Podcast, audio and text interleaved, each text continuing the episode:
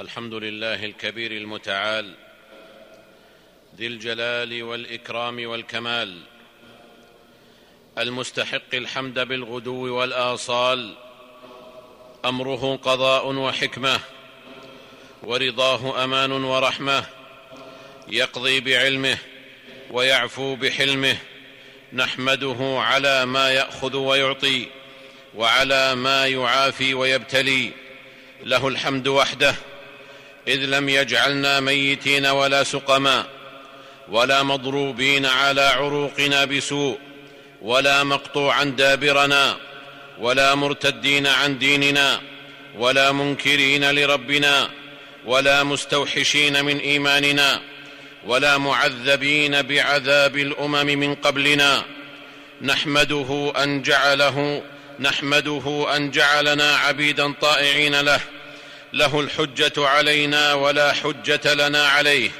لا نقدر أن نأخذ إلا ما أعطانا ولا أن نتقي إلا ما وقانا. نحمده على بلائه كما نحمده على آلائه. فله الحمد ملء السماء وملء الأرض وملء ما شاء من شيء بعد. أهل الثناء والمجد أحق ما قال العبد وكلنا له عبد لا مانع لما أعطى. ولا معطي لما منع ولا ينفع ذا الجد منه الجد. ونستغفره مما أحاط به علمه وأحصاه في كتابه. علم غير قاصر وكتاب غير مغادر. وأشهد أن لا إله إلا الله وحده لا شريك له. وأشهد أن محمدا عبد الله ورسوله. شهادتين تصعدان القول والعمل. لا يخف ميزان توضعان فيه. ولا يرجح ميزان ترفعان عنه فصلوات الله وسلامه عليه وعلى آله الطيبين الطاهرين وعلى أزواجه أمهات المؤمنين وعلى أصحابه الغر الميامين ومن تبعهم بإحسان إلى يوم الدين وسلم تسليما كثيرا. أما بعد فأوصيكم أيها الناس ونفسي بتقوى الله رب العباد فهي للقلب عماد وللثبات أوتاد لا يستغني عنها مسلم ولا يكاد. هي نوره وأنيسه وزاده ليوم المعاد. وإن منكم إلا واردها كان على ربك حتما مقضيا. ثم ننجي الذين اتقوا ونذر الظالمين فيها جثيا. أيها المسلمون لقد وفد إليكم شهر رمضان المبارك كعادته في إبانه لم يتخلف. وموضع زمانه لم يتوانى. لقد أتاكم الضيف على صورته المعهودة غير أن حال مستقبليه ليست كحالهم من قبل. لقد وفد إليهم في ثنايا جائحة جاثمة كدرت صفوهم وأذكت فرقهم وأقلت فوقهم غياية حزن وقلق. أخذت بأفئدتهم كل مأخذ أخذت بأفئدتهم كل مأخذ. حتى أضحوا كأن على رؤوسهم الطير. لقد وفد إليهم هذا الشهر المبارك على حال لم يعهدها كبيرهم ولم يسمع بها صغيرهم جائحة حالت بينهم وبين ما عهدوه في عباداتهم وأعمالهم واقتصادهم وحلهم وترحالهم. لقد وفد إليهم شهرهم هذا في زمن هم أحوج ما يكونون فيه.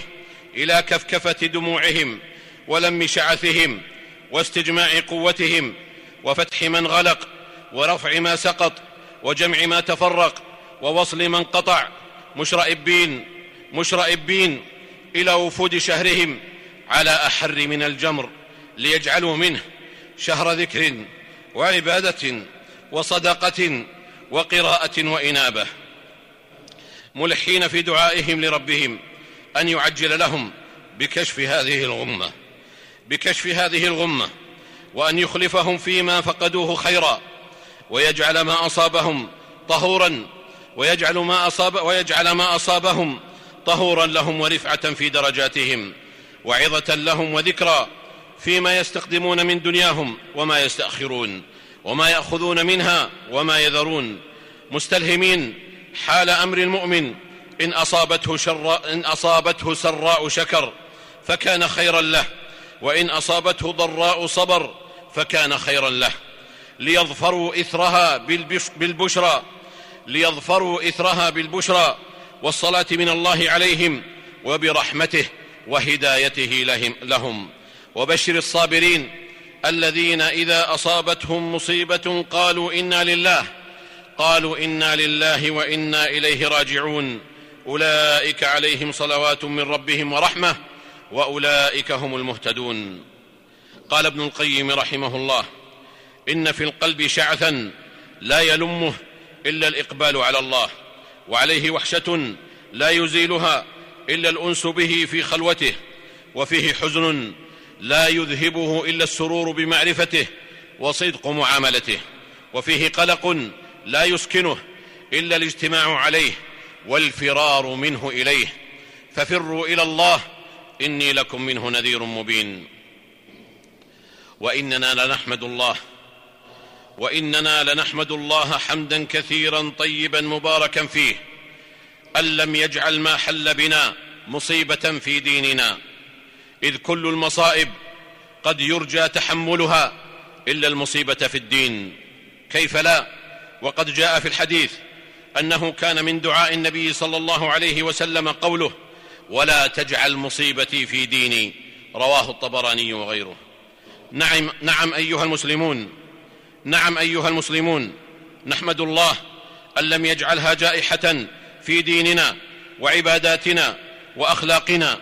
وأما المال فإنه غاد ورائح. والله يبسط الرزق لمن يشاء من عباده ويقدر.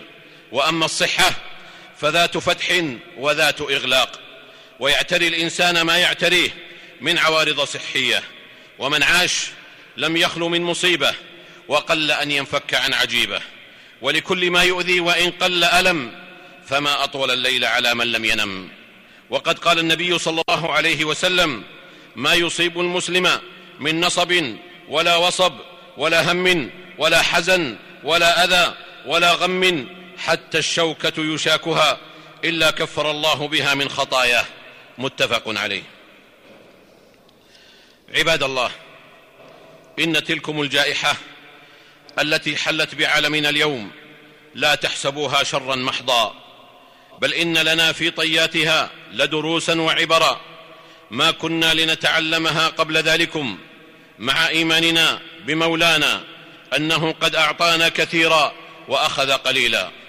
وأن مما علمتنا إياه تلكم الجائحة أثر الوعي في سلامة المجتمعات. فإننا متى جعلنا الوعي ذا بال في تصرفاتنا فلن نخفق بإذن الله في التعامل مع النوازل والخطوب. فبالوعي يعرف أحدنا متى يرفع بصره ومتى يرخيه ويعرف مصلحة, دف ويعرف مصلحة دفعه الأخطار قبل وقوعها وأنها أعلى وأولى. من رفعها بعد وقوعها. فمن وفق في وعيه وفق في حذره. فأحسن قراءة ما بين سطور الأزمات ومن ثم نجح في إدارتها. وخرج منها بأقل الجراح والخسائر. فإن الوعي والحذر أمران زائدان على مجرد السمع والإبصار. فما كل من يبصر يعي ويحذر ما يبصره. فما كل من يبصر يعي ويحذر ما يبصره ولا كل من يسمع كذلكم.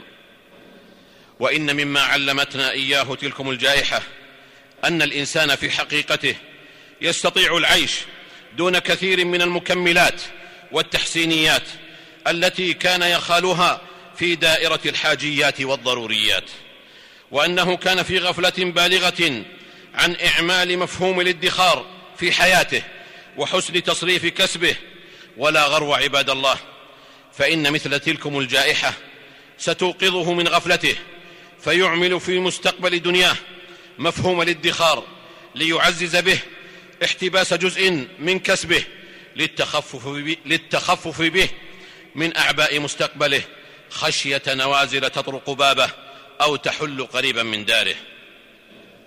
ولا شك أن في مثل ذلك حسن تصرف وإتقانا في إدارة الرزق وتميزا في توجيه مدخراته الوجهة التي يتقن بها الفرز الصحيح بين ضرورياته وحاجياته وتحسينياته التي تتزاحم عليه بين أزمة وأخرى. فإنه لن يستقيم أمر معاشه ما لم يوازن بين إنفاقه وتوزيعه وادخاره. كيف لا؟ وقد جاء في الصحيحين أن النبي صلى الله عليه وسلم قال كلوا وأطعموا وادخروا. إنه ينبغي علينا جميعا إنه ينبغي علينا جميعا عباد الله ألا نجعل تلكم الجائحة حدثا تاريخيا عابرا وحسب بل لا بد أن نستلهم منها عبرا وعظات في كل شؤوننا وأن نخرج منها بفضل الله أقوى وأوعى وأكثر استعدادا للنوازل من ذي قبل. وينبغي ألا تضعف قوانا وألا تلقي علينا لحاف اليأس والهم والفرق كيف لا؟ كيف لا؟ ونحن نؤمن بالله وملائكته وكتبه ورسله واليوم الآخر وبالقدر خيره وشره. لقد ميز الله أمة الإسلام بأن من عادتها أنها تخرج من أزماتها قوية واعية تسد ثغراتها ولا تكرر فجواتها. فتلكم الجائحة امتحان من الله امتحان من الله للأمة. لتتفكر في عظيم قدرته فتقدره حق قدره وهي رسالة للشارد أن يؤوب وللمذنب أن يتوب وللعاق أن يبر وللمسرف أن يقتصد وللمترفه أن يخشوشن ولا ينظر إلى حكمة غير تلكم الحكم إلا قلب حجبه الحرص عن التفكر وطول الأمل عن المراجعة والكبرياء عن التواضع لمن بيده ملكوت كل شيء وهو يجير ولا يجار عليه. وإننا لنحمد الله جل شأنه أن أكرم بلادنا بنعمة البدار لمدافعة هذه الجائحة ورفعها. ثم نلهج, ثم نلهج بالشكر للقيادة وفقها الله على ما بذلته من خطوات ملموسة في تهيئة سبل درء تلكم الجائحة. والشكر موصول كذلكم للمعنيين دون استثناء. كلا في مجاله فلهم منا جميعا الدعاء بأن يجزيهم الله عنا خير الجزاء وأن يجعل ما بذلوه أسباب خير في كشف هذه الغمة وأن يلبسنا وإياهم وإياكم وجميع إخواننا المسلمين لباس الصحة والسلامة والعافية. إن مولانا جل شأنه خير مسؤول فنعم المولى ونعم النصير. بارك الله لي ولكم في القرآن العظيم ونفعني وإياكم بما فيه من الآيات والذكر الحكيم.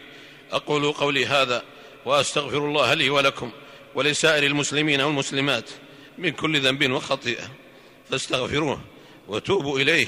إن ربي كان غفورا رحيما. الحمد لله على إحسانه والشكر له على توفيقه وامتنانه. وبعد فاتقوا الله عباد الله. واعلموا أن الصادق المصدوق صلوات الله وسلامه عليه قال إذا جاء رمضان فتحت أبواب الجنة وغلقت أبواب النار وصفدت الشياطين. رواه البخاري ومسلم.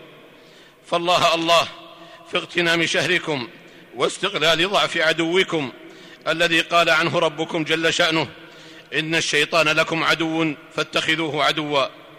ألا إن كثيرا من الناس يدركون عداوة الشيطان لهم لكنهم لا يجعلون من أنفسهم أعداء له وهذا إهمال ظاهر وبرود قاتل تجاه هذه المعادلة.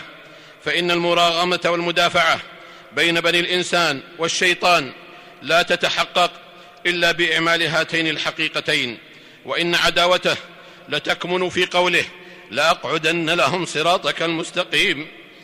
إنه يقعد لهم في صراطهم المستقيم وليس على جنباته ولا في نهايته ولا بعيدا عنه وإنه لا يكتفي في قعوده بمواجهتهم من أمامهم فحسب بل يقعد لهم في كل اتجاه ثم لاتينهم من بين أيديهم ومن خلفهم وعن أيمانهم وعن شمائلهم ولا تجد أكثرهم شاكرين.